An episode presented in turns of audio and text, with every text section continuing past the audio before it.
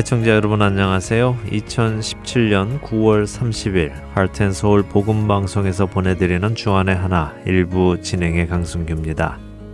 지난 한 주도 진리의 빛을 어두운 땅에 전함으로 어둠 속에 사는 자들을 빛으로 인도하신 여러분들 되셨으리라 믿습니다.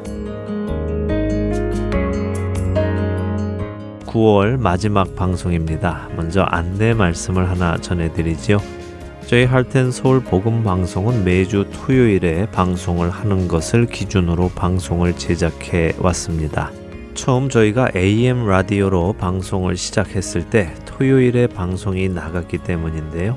그 후 AM 라디오 방송은 더 이상 하지 않고 인터넷과 CD로 방송을 제작하게 되었지만 여전히 방송 날짜의 기준은 매주 토요일이 되어 있습니다.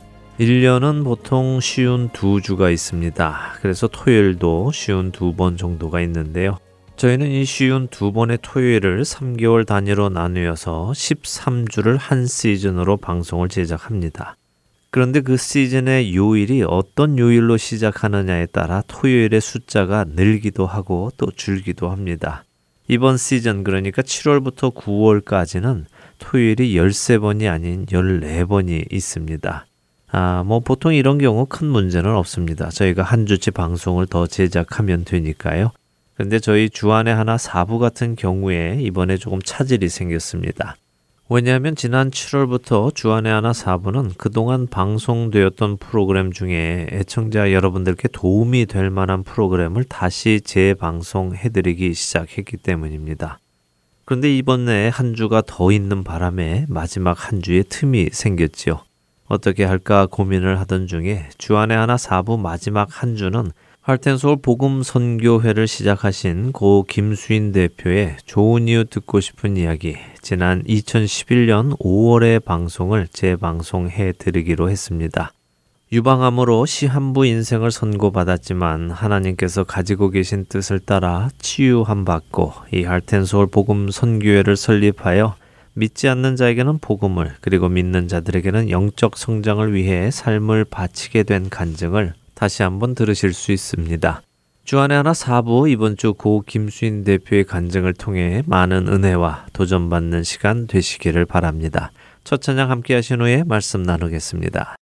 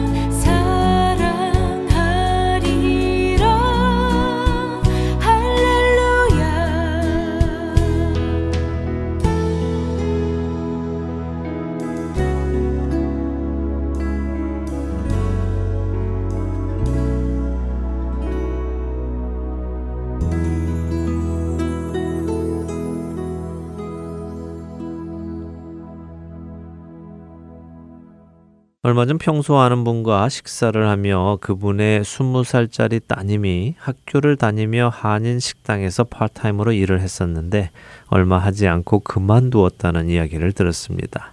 그런데 그 자매가 그만둔 이유가 저를 적지 않게 놀라게 했는데요. 일이 힘들다거나 수입이 적다거나 하는 이유는 아니었습니다. 일도 할만했고 수입도 학생이 벌기에 넉넉한 정도였다고 하네요. 시간도 본인의 스케줄에 맞추어서 할 수 있었고요. 이런 조건을 생각해 보면 그만둘 이유가 없을 것 같은데요. 그러나 말씀드린 대로 그 자매가 일을 그만둔 이유는 저에게 큰 놀라움을 주었습니다. 그 자매가 일을 그만둔 이유는 일을 하다 보면 자신의 신앙이 자꾸 시험들 일을 만나게 되어서였답니다. 여러분들은 혹시 그 자매가 한인 식당에서 일을 하며 어떤 시험들을 만났을 것이라고 생각이 되십니까?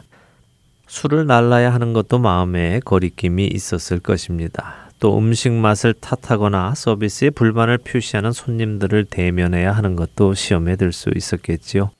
그러나 이 자매가 자신이 자꾸 시험에 들어 차라리 일을 그만두기로 결정한 이유는 다름 아닌 교인들 때문이었습니다. 어느 특정한 교회의 교인을 두고 말씀드리는 것이 아니라 교회에 다니는 사람들, 다시 말해 그리스도인들 때문이었죠. 그 여학생이 믿지 않는 사람이었느냐고요? 아니요, 그렇지 않습니다. 이 여학생은 모태신앙으로 어려서부터 교회에서 자란 학생입니다. 이 자매가 교회에 다니는 사람들 때문에 식당 서빙을 그만둔 이유는 교회 다니는 사람들의 식당에서의 모습이 교회에서 보던 그들의 모습과는 너무 달랐기 때문이었습니다. 평소 교회에서 만나던 상냥하고 예의 바르던 그들의 모습이 아니라 이기적이고 예의 없고 심지어 일반 사람들보다도 예의 없는 그들의 모습에 자매는 실망하고 시험에 들어 차라리 그들의 그런 모습을 보지 않는 것이 낫겠다며 그 일을 그만두었다는 것입니다.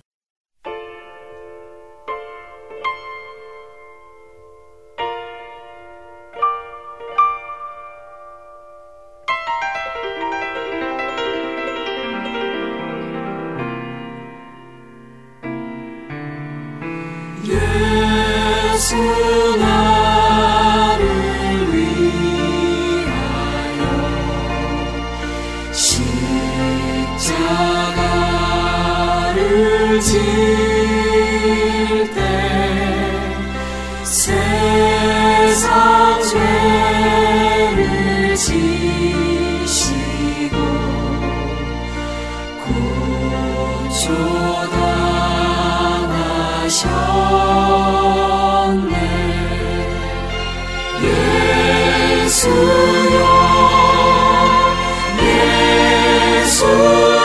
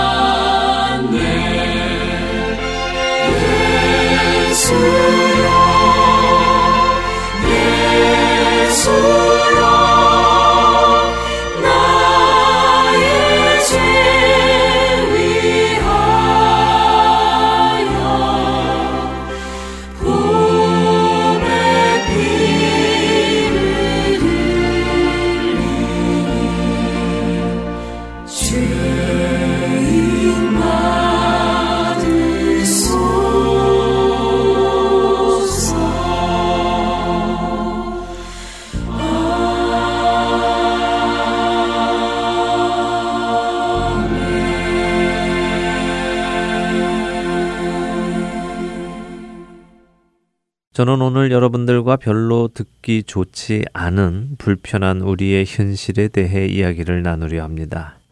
한인 식당에서 일하던 한 자매의 이야기는 사실 우리 그리스도인들의 모습을 상징적으로 이야기해 주는 것 같습니다. 물론 모든 그리스도인들이 다 그렇다는 말씀은 아닙니다. 여전히 그리스도인답게 살아가는 분들, 남의 본이 되는 분들, 그리스도를 직접 뵙는 것 같은 분들도 많이 계십니다. 그러나 또 다른 한편에서는 그리스도인답지 못하게 남의 본이 되는 것이 아니라 남에게 흉이 되고 그리스도의 이름에 누가 되어 살아가는 분들도 많은 것이 사실입니다. 식당에서 교인들이 물잔에 소주를 받아 마시며 마치 물을 마시는 척 한다는 이야기는 하루 이틀의 이야기가 아니지요. 자신들이 회의해야 하니까 음악을 꺼달라고 하거나 자신들 주변에 다른 손님을 받지 말아달라고 요구하는 것도 자주 보는 일입니다. 바쁘니까 남들보다 먼저 해달라고 하거나 남들보다 더 많이 달라고 요구하는 것도 보기 좋은 모습은 아닙니다. 그러나 이런 일은 꼭 식당에서만 일어나는 것도 아닙니다. 우리의 생활 전반에서 우리는 이런 모습을 봅니다.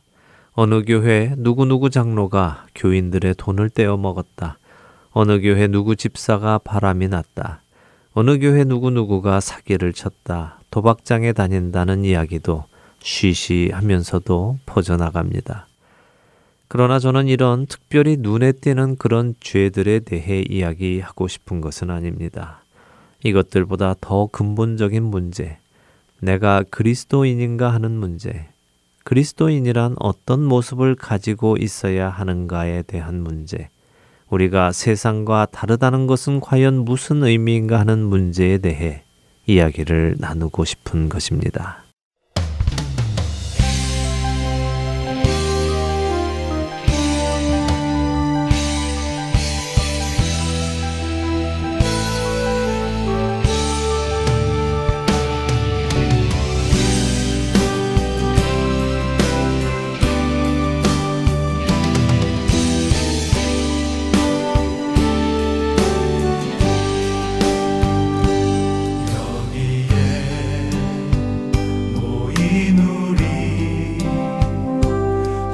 주의 은총 받은 자여라.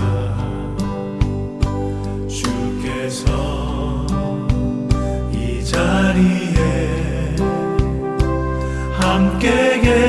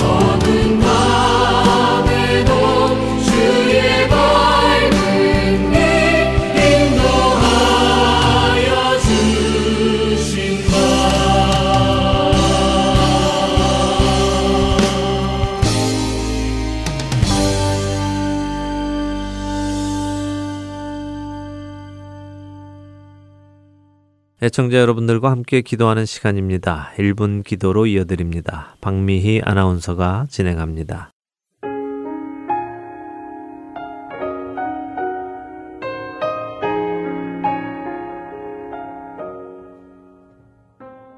할텐 서울 복음 방송 1분 기도 시간입니다. 오늘 이 시간은 학교 폭력에 시달리는 아이들의 영혼을 위해 기도하기를 원합니다. 이미 아시듯이 최근 한국에서는 학교 폭력 사건이 계속해서 보도가 되고 있습니다. 고등학생은 물론 어린 중학생들까지 피투성이가 될 때까지 다른 학생들에 의해 집단 폭행을 당하는 일이 전국에서 일어나고 있습니다. 어린 나이에 함께 지내야 할 친구들로부터 이렇게 끔찍한 학대와 폭행을 당하는 아이들의 영혼에는 얼마나 큰 상처가 생겼을까요? 그들의 겉모습에 생긴 상처보다도 그들의 영혼에 생긴 상처가 더 깊고 클 것입니다.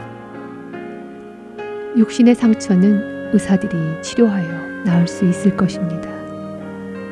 그러나 그들의 영혼의 상처는 오직 치유하시는 하나님만이 회복시키실 수 있습니다.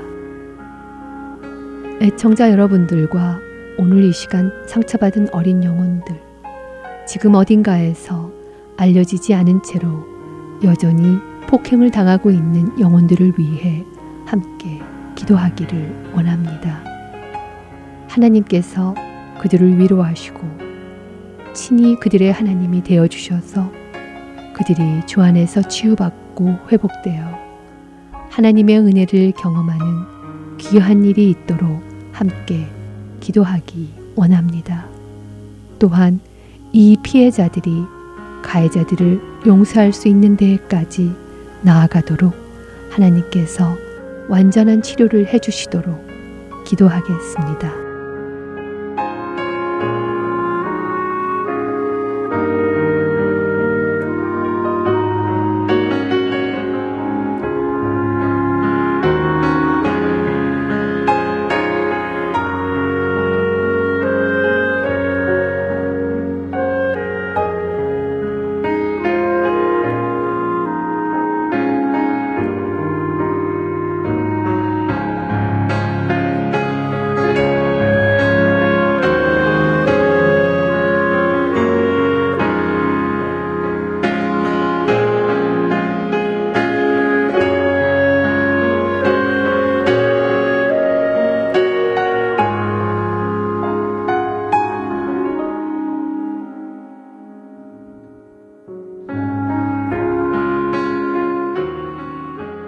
하나님 아버지, 많은 청소년들이 감당하기 어려운 폭력 앞에 노출되어 있습니다.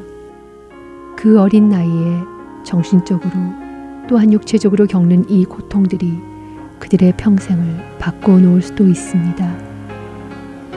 주님, 이 아이들을 불쌍히 여기셔서 주님의 품 안에서 치유하여 주시고 회복시켜 주시고 주님의 사랑을 경험하게 하여 주옵소서. 그 마음 안에 미움이 자라지 않게 하시고 사랑으로 용서하게 하여 주옵소서. 우리의 기도에 응답하시는 하나님의 신실하심을 믿고 기도드렸사오니 속히 응답하여 주시옵소서. 예수님의 이름으로 기도드렸습니다. 아멘.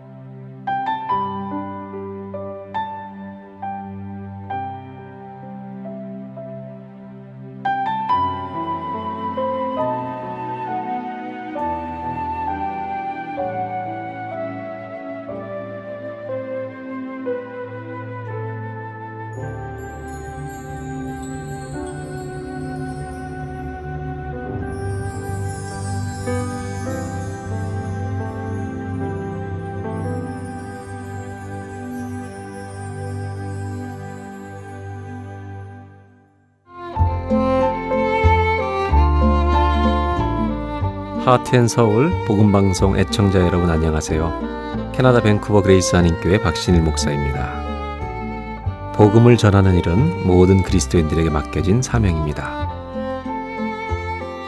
하트앤서울 복음방송은 생명의 근원 되시는 예수 그리스도만을 전하는 방송사입니다. 여러분의 기도와 후원으로 이 사역은 계속될 것입니다. 믿지 않는 자들에게는 복음을, 믿는 자들에게는 영적 성장을 전해줄 것입니다. 이 귀한 사역에 여러분들의 동참과 기도와 후원을 부탁드립니다. 감사합니다.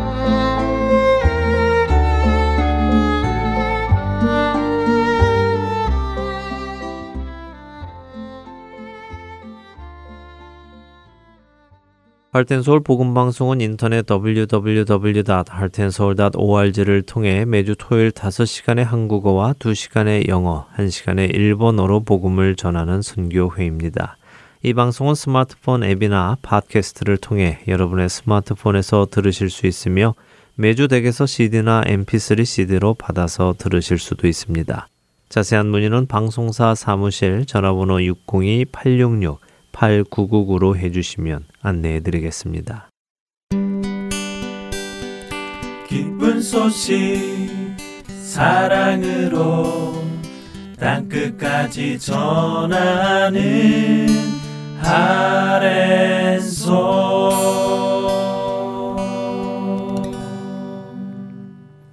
이스라엘에서 사역하시는 유병성 목사님과 떠나는 성경 여행 베들레헴에서 예루살렘까지 함께 하시겠습니다. 오늘은 라빠성 전투라는 제목으로 말씀 전해 주십니다.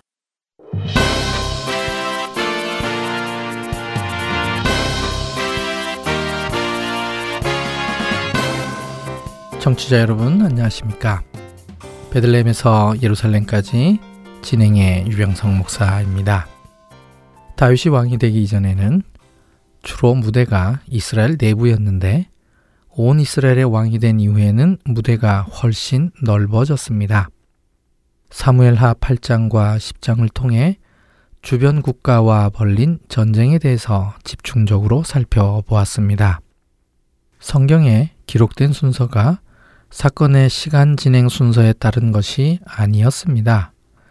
그리고 각 전쟁이 단일 사건으로 끝나는 것도 아니기에 서로 겹치는 부분이 있을 수밖에 없는 것이죠. 다윗의 전쟁 순서를 개괄적으로 정리를 한다면 모압, 암몬, 아람, 에돔의 순서입니다. 암몬이 아람 지역에서 용병을 동원했기에 암몬과의 전쟁은 아람과의 전쟁을 동시에 진행한 것이었습니다.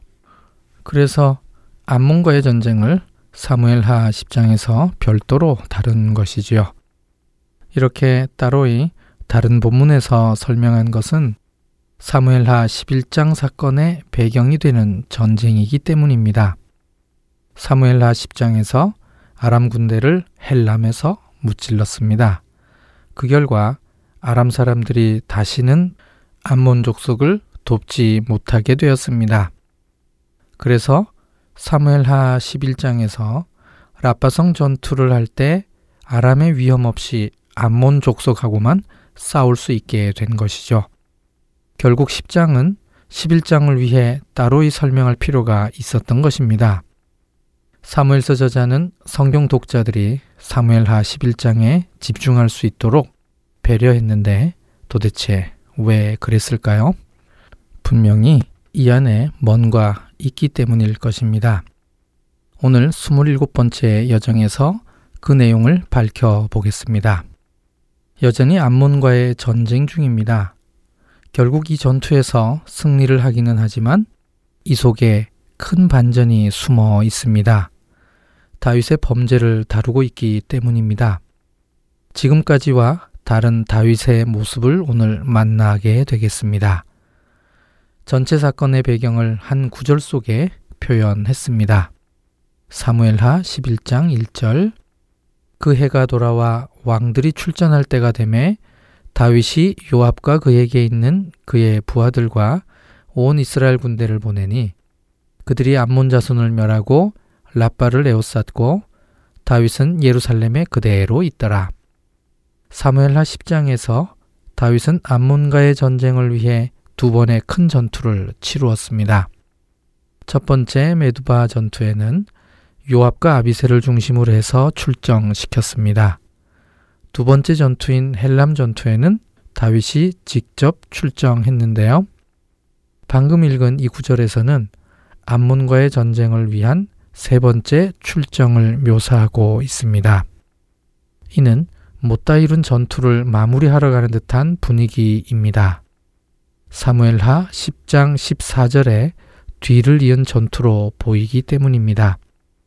사무엘하 10장 14절 후반부 요압이 암몬 자손을 떠나 예루살렘으로 돌아가니라.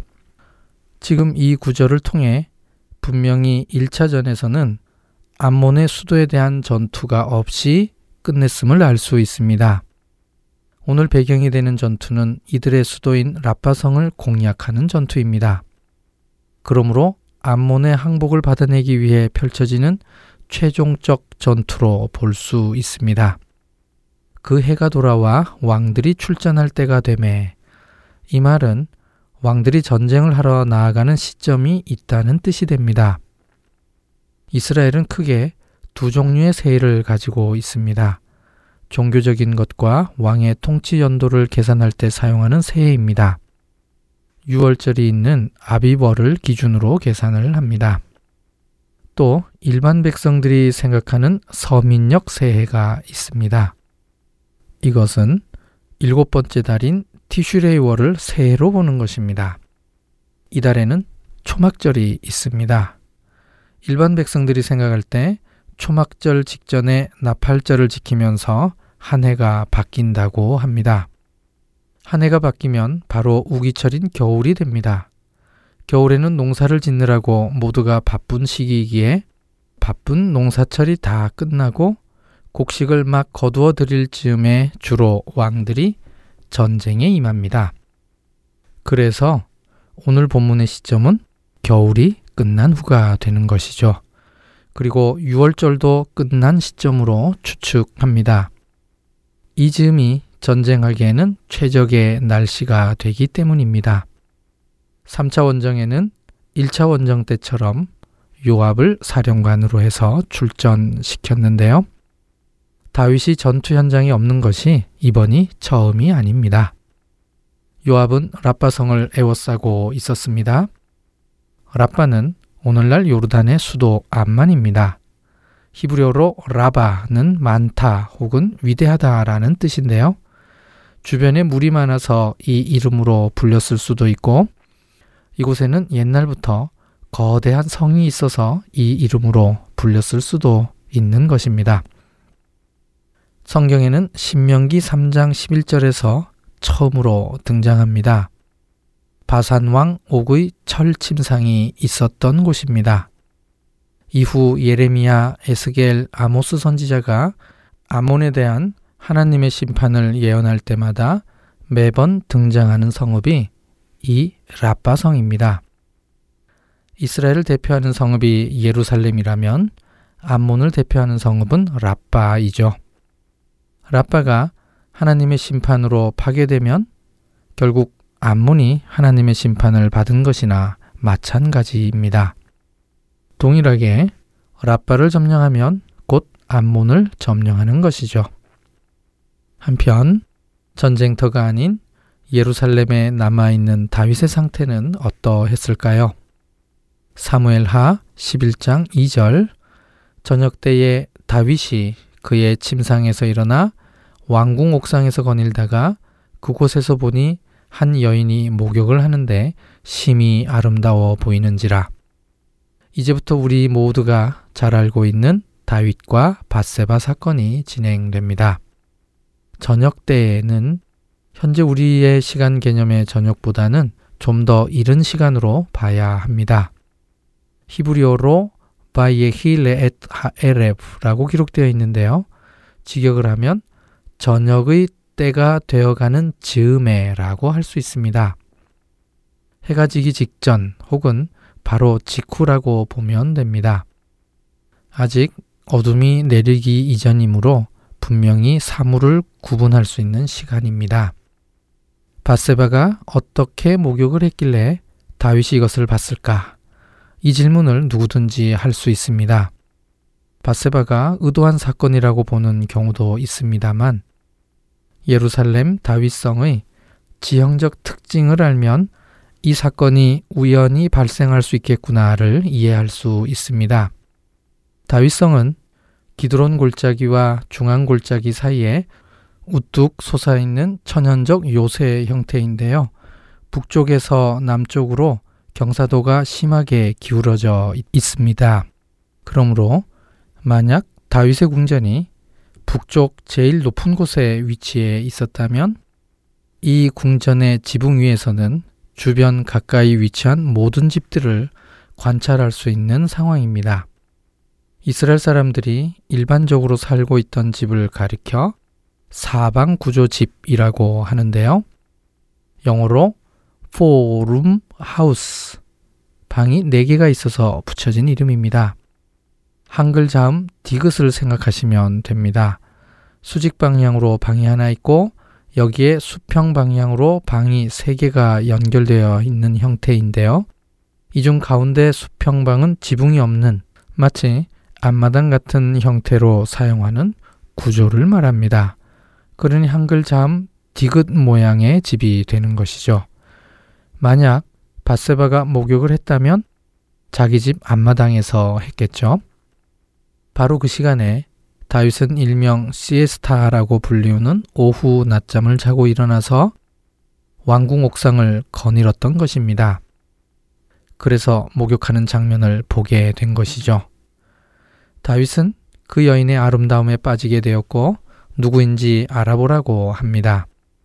사무엘하 11장 3절 다윗이 사람을 보내 그 여인을 알아보게 하였더니 그가 아뢰되 그는 엘리암의 딸이요 햇사람 우리아의 아내 바세바가 아니니까 두 명의 이름이 등장합니다. 바세바의 아버지와 남편의 이름입니다. 이 두 이름에 공통점이 있는데요. 둘 다 다윗을 위해 충성을 바친 30인 용사라는 것입니다. 30인 용사의 명단이 나오는 사무엘하 23장 34절에 길로 사람 아히도벨의 아들 엘리암과 그리고 39절에 햇사람 우리아라. 바세바의 아버지도 30인 용사 중 한 명이었고 그녀의 남편도 30인 용사 중 한 명이었습니다. 바세바의 이름은 히브리어로 밧쉐바입니다. 뜻은 맹세의 딸이죠. 참으로 신기한 것은 바세바는 우리아가 죽은 후에 다윗의 아내가 됩니다. 하지만 예수님의 족보에서는 여전히 우리아의 아내로 나온다는 것입니다. 마태복음 1장 6절 다윗은 우리아의 아내에게서 솔로몬을 낳고 왜 바세바라는 이름 대신 우리아의 아내라고 나올까요? 분명 이유가 있을 것입니다.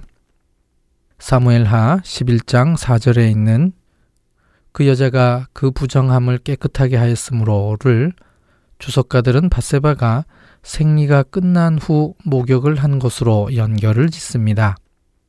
이는 다윗과 관계를 가진 후 바세바가 임신을 했는데 이 임신의 원인 제공이 바로 다윗임을 더 드러내기 위한 장치라는 것입니다. 다시 말해서 바세바의 목욕과 다윗의 범죄와 임신이 서로 다 연관이 있다는 것입니다. 바세바는 임신 사실을 다윗에게 알립니다. 다윗은 이 사실을 은폐하고 싶었을 것입니다. 그래서 전장에 나가 있는 우리아를 불러 드립니다. 그 다음 우리아에게 집에 내려가서 발을 씻으라고 합니다. 다윗은 왜 그랬을까요? 훈이 우리아가 바세바와 동침을 하게 해서 임신한 아이가 우리 아의 아들이라고 속이기 위함이라 생각하기 쉽습니다만 좀 더 무서운 계획이 있었을 것으로 보입니다. 다윗은 군인입니다. 전쟁터에서의 규율을 잘 알고 있습니다. 신명기 23장 9절 내가 적군을 치러 출진할 때에 모든 악한 일을 스스로 삼갈지니 이 구절에 대해 해석을 하자면 전쟁에 출전한 군인은 여자를 가까이 하면 안 된다는 규율이 포함된 것입니다. 이 개념을 노베 제사장 아히멜렉을 만날 때 다윗이 확인시켜 주었습니다. 사무엘상 21장에서 노브 제사장 아히멜렉이 진설병을 다윗에게 줄 때 다윗과 함께한 소년들이 여자를 가까이 했는지를 물었습니다. 이에 대한 다윗의 대답입니다. 사무엘상 21장 5절 다윗이 제사장에게 대답하여 이르되 우리가 참으로 3일 동안이나 여자를 가까이 하지 아니하였나이다. 내가 떠난 길이 보통 여행이라도 소년들의 그릇이 성결하겠거든 하물며 오늘 그들의 그릇이 성결하지 아니하겠나이까 하매 다윗은 이 규율을 잘 알고 있었습니다.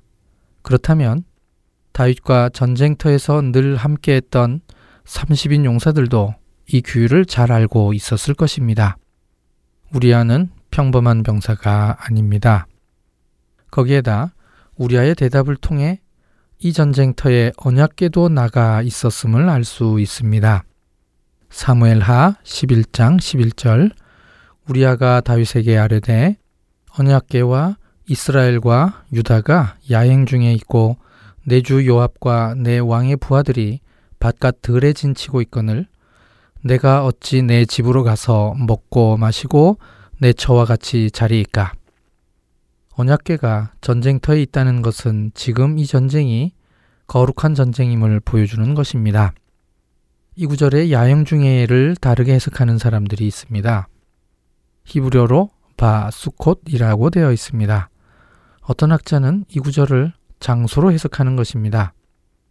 요단 골짜기의 야복강 하류에 있는 수콧을 가리킨다는 것이죠. 그래서 이 장소가 전쟁을 위한 지휘본부 역할을 한다는 것입니다. 이 해석은 히브리어 문법적으로는 아무런 문제 없이 잘 어울립니다만 이 해석은 본문의 상황과는 잘 맞지 않습니다.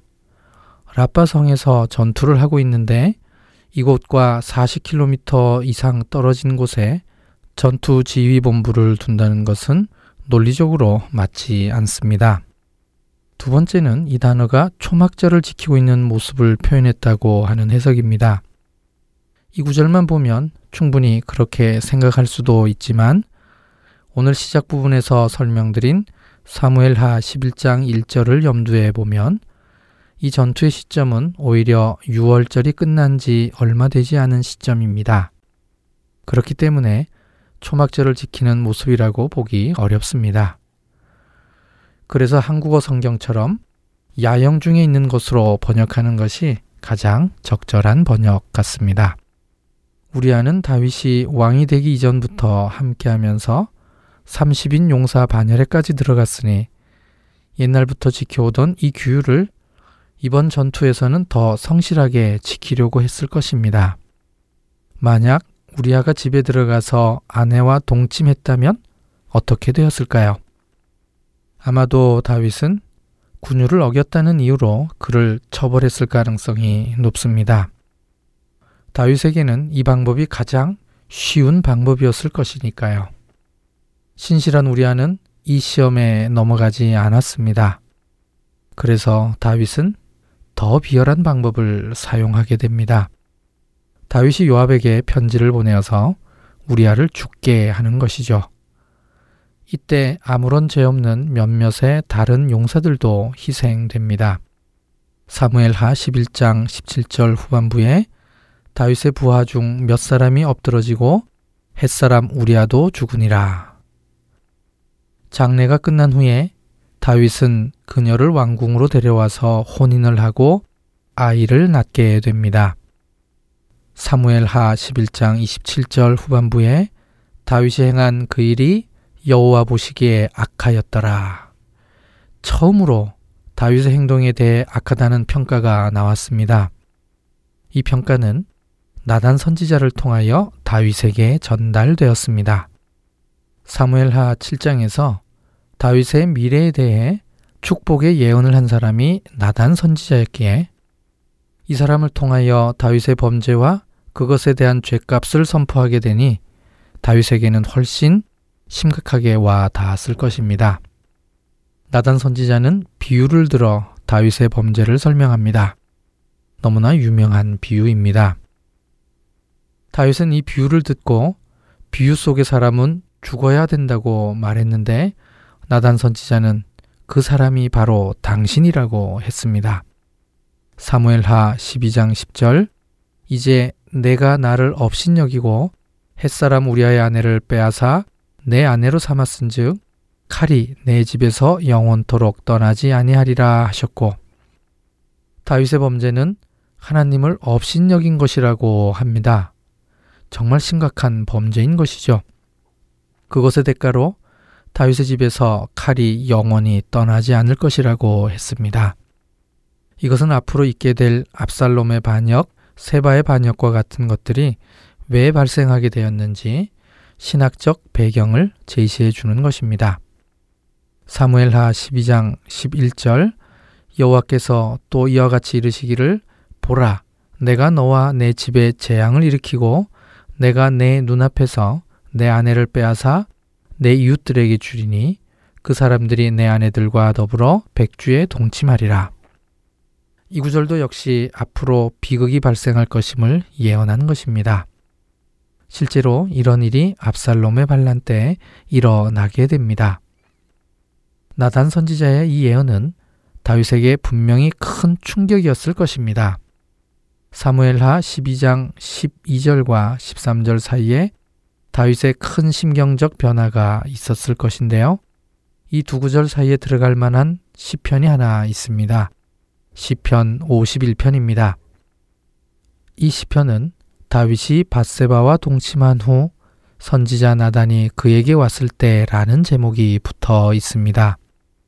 이 시편의 내용은 다윗이 자신의 범죄를 인정하고 하나님의 은혜에 의지하여 죄 사함을 간구하는 회개의 기도문입니다. 시편 51편 9절 주의 얼굴을 내 죄에서 돌이키시고 내 모든 죄악을 지워 주소서. 51편 10절 하나님이여 내 속에 정한 마음을 창조하시고 내 안에 정직한 영을 새롭게 하소서. 51편 11절 나를 주 앞에서 쫓아내지 마시며 주의 성령을 내게서 거두지 마소서. 다윗의 이와 같은 고백을 듣고 나단 선지자가 다윗의 죄 사함에 대해 말했을 것입니다. 사무엘하 12장 13절입니다. 다윗이 나단에게 이르되 내가 여호와께 죄를 범하였노라 하매 나단이 다윗에게 말하되 여호와께서도 당신의 죄를 사하셨나니 당신이 죽지 아니하려니와 왜 갑자기 나단 선지자가 죄 사함을 말했는지는 시편 51편을 같이 염두에 두고 읽으면 이해가 될 것입니다. 다윗의 죄를 용서는 해주셨지만 이 일로 낳은 아이는 반드시 죽을 것이라고 했습니다. 다윗이 이 아이를 위해 금식까지 하며 기도했지만 결국 그 아이는 죽습니다. 그리고 바세바를 통해 새로운 아이가 태어납니다. 그 아이가 바로 솔로몬입니다. 그런데 하나님께서 나단 선지자를 보내 솔로몬에게 다른 이름을 하나 더 지어줍니다. 사무엘하 12장 25절 선지자 나단을 보내 그의 이름을 예디디아라 하시니 이는 여호와께서 사랑하셨기 때문이더라. 솔로몬은 히브리어로 슐로모입니다. 이 이름은 샬롬을 어근으로 해서 나온 이름입니다. 그런데 이 이름을 헬라어 성경에서는 솔로몬 또는 살로몬으로 음력되어 라틴어 성경에서 솔로몬으로 음력하는 바람에 오늘날 솔로몬으로 굳혀진 것이죠. 그런데 정말 특이한 것은 하나님께서 솔로몬에게 다른 이름을 하나 더 주셨다는 것입니다. 예디디아는 히브리어로 예디디아인데 여호와의 사랑하는 자 혹은 여호와의 친한 친구라는 뜻입니다. 이렇게 좋은 이름이 있는데 이상하게 다른 곳에서는 한 번도 사용되지 않습니다. 오늘 본문에서 유일하게 단 한 번 나온 이름입니다. 하지만 이 짧은 구절이 앞으로 다윗의 대를 이어 누가 왕이 될 것인지 확실하게 확증해 주는 역할을 하고 있습니다. 마지막으로 라빠성을 완전히 정복하는 기사가 나옵니다. 이 기사는 사무엘하 11장 25절에 연결되는 것으로 봐야 합니다. 사무엘하 12장 27절에 라빠성이 물들의 성읍이라고 설명해 줍니다. 사무엘하 12장 31절의 내용은 암몬 사람들에게 행한 잔인한 고문으로 보이기도 합니다만 고문이 아니라 암몬 사람들을 동원해서 자신들의 성인 라빠성을 파괴하도록 시킨 일종의 강제 노역으로 해석을 하는 게 더 일반적입니다. 나중에 압살롬의 반란 때 다윗을 도운 사람 중에 라빠 사람 나하스의 아들 소비가 있습니다. 만약 다윗이 잔인한 고문을 라빠 사람들에게 했다면 이런 도움을 받을 수 없었을 것입니다. 오늘의 다윗은 지금까지와는 달랐습니다. 그도 하나님 앞에서 범죄를 저질렀습니다. 완벽한 사람은 없는 것입니다. 그러기에 우리 모두가 하나님의 은혜가 필요한 것이죠. 오늘은 여기까지입니다. 다음 시간에 사무엘하 13장 1절에서 39절 말씀으로 다시 뵙겠습니다. 안녕히 계십시오.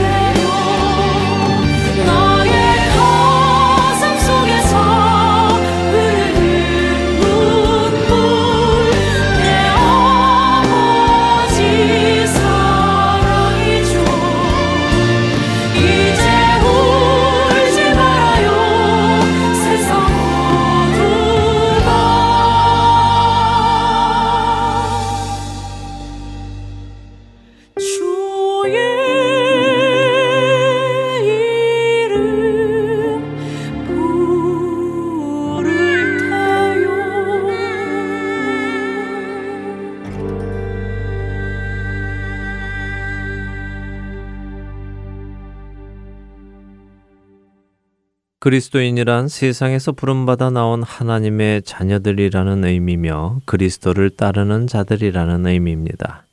우리가 세상에서 부름받아 나왔다는 의미는 멸망할 세상으로부터 구원받았다는 일차적인 의미 외에도 또 다른 의미가 있습니다.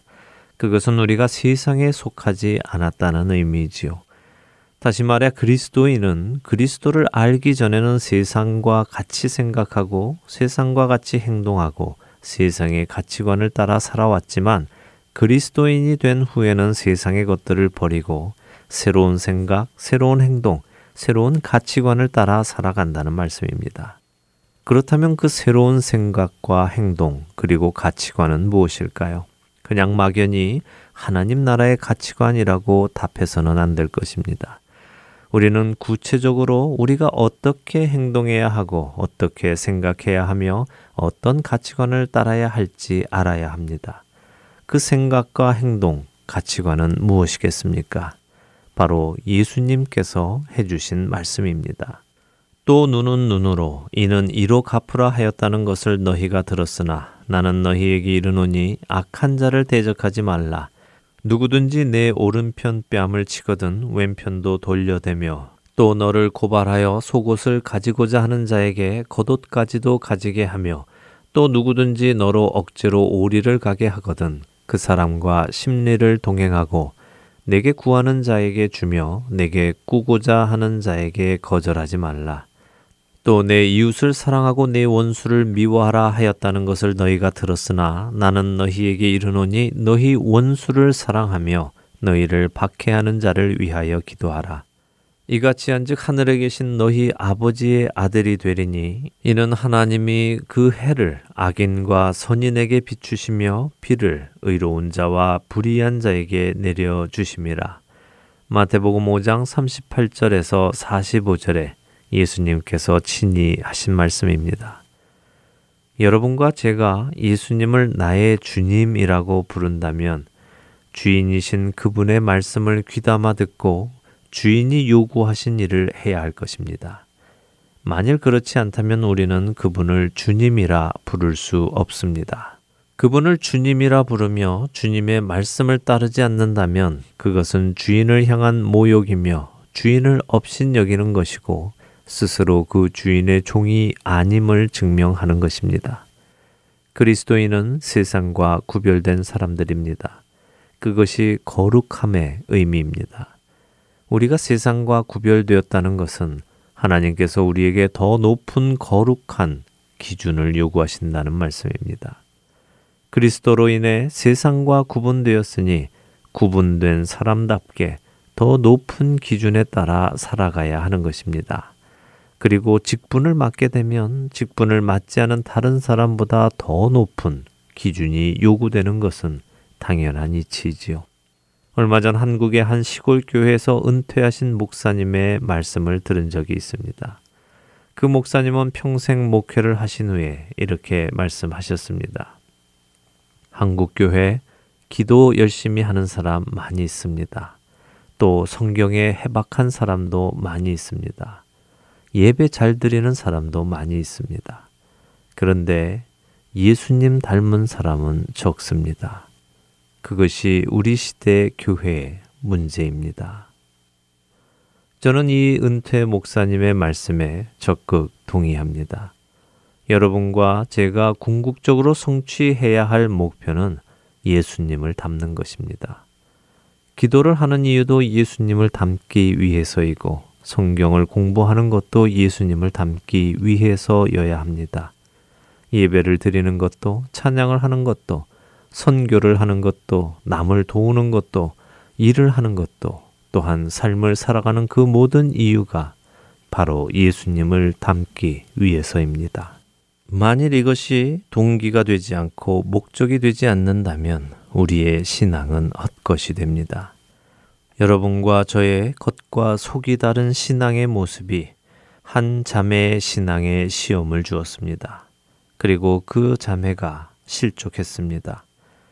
예수님은 누구든지 나를 믿는 이 작은 자 중 하나를 실족하게 하면 차라리 연자 맷돌이 그 목에 달려서 깊은 바다에 빠뜨려지는 것이 낫다고 하셨습니다. 여러분은 예수님의 이 말씀이 믿어지십니까? 믿어지신다면 오늘 여러분의 언행이 누구를 실족하게 하고 있는지 바라보십시오. 여러분의 아무 생각 없이 내뱉는 그 말 한마디가 어느 누군가의 가슴을 도려내고 그 가슴에 씻을 수 없는 상처를 낸다는 것을 깨달으시기 바랍니다. 여러분의 아무 생각 없이 하는 그 행동 하나가 어느 누군가를 힘들게 하고 실족하게 한다는 사실을 기억하시기 바랍니다. 우리는 너무도 이기적이어서 남의 잘못만을 봅니다. 그러나 나의 잘못은 보지 못합니다. 지금 이 방송을 들으시면서도 다른 사람을 생각하지 마십시오. 누구누구가 이 방송을 꼭 들어야 돼 라고 생각하지 마십시오. 이 방송은 저와 여러분 각자에게 드리는 말씀입니다. 내가 변하지 않으면 안 됩니다. 자신이 변화하지 않으면 남을 변화시킬 수 없기 때문입니다. 너희가 너희를 사랑하는 자를 사랑하면 무슨 상이 있으리요? 세리도 이같이 아니하느냐? 또 너희가 너희 형제에게만 무난하면 남보다 더 하는 것이 무엇이냐? 이방인들도 이같이 아니하느냐? 그러므로 하늘에 계신 너희 아버지의 온전하심과 같이 너희도 온전하라. 예수님께서는 마태복음 5장 46절에서 48절에 우리가 세상보다 훨씬 더 높은 기준 속에 살아가야 함을 말씀하십니다. 그러나 우리는 때때로 세상보다도 더 낮은 행동을 하며 살아감을 고백합니다. 세상 사람들도 하지 않을 일을 하면서 거기에 하나님의 은혜를 가져다 붙이기도 합니다. 그러나 그래서는 안 됩니다. 우리가 세상보다 나은 것이 무엇이 있겠습니까? 그것은 우리가 주님의 말씀을 따라 살아가는 것 외에는 없습니다. 사랑하는 애청자 여러분, 예수님의 말씀을 다시 되새겨 보십시오. 그분의 말씀을 다시 곱씹어 보시기 바랍니다. 그리고 여러분의 삶을 그분의 말씀에 맞추어 나가십시오. 이것이 그리스도인이 할 일이며 바로 이것이 우리로 하나님의 아들인 것을 세상에 보여주는 일입니다. 한 주간도 주인 되시는 예수님의 말씀을 마음속 깊이 새겨 그 말씀대로 살아가려 몸부림치시는 저와 애청자 여러분이 되시기를 소원하며 오늘 주안의 하나 일부 여기에서 마치도록 하겠습니다. 함께 해주신 여러분들께 감사드리고요. 저는 다음 주 이 시간 새로운 편성과 함께 다시 찾아뵙겠습니다. 지금까지 구성과 진행의 강순기였습니다. 애청자 여러분, 안녕히 계십시오. 내 삶의 소망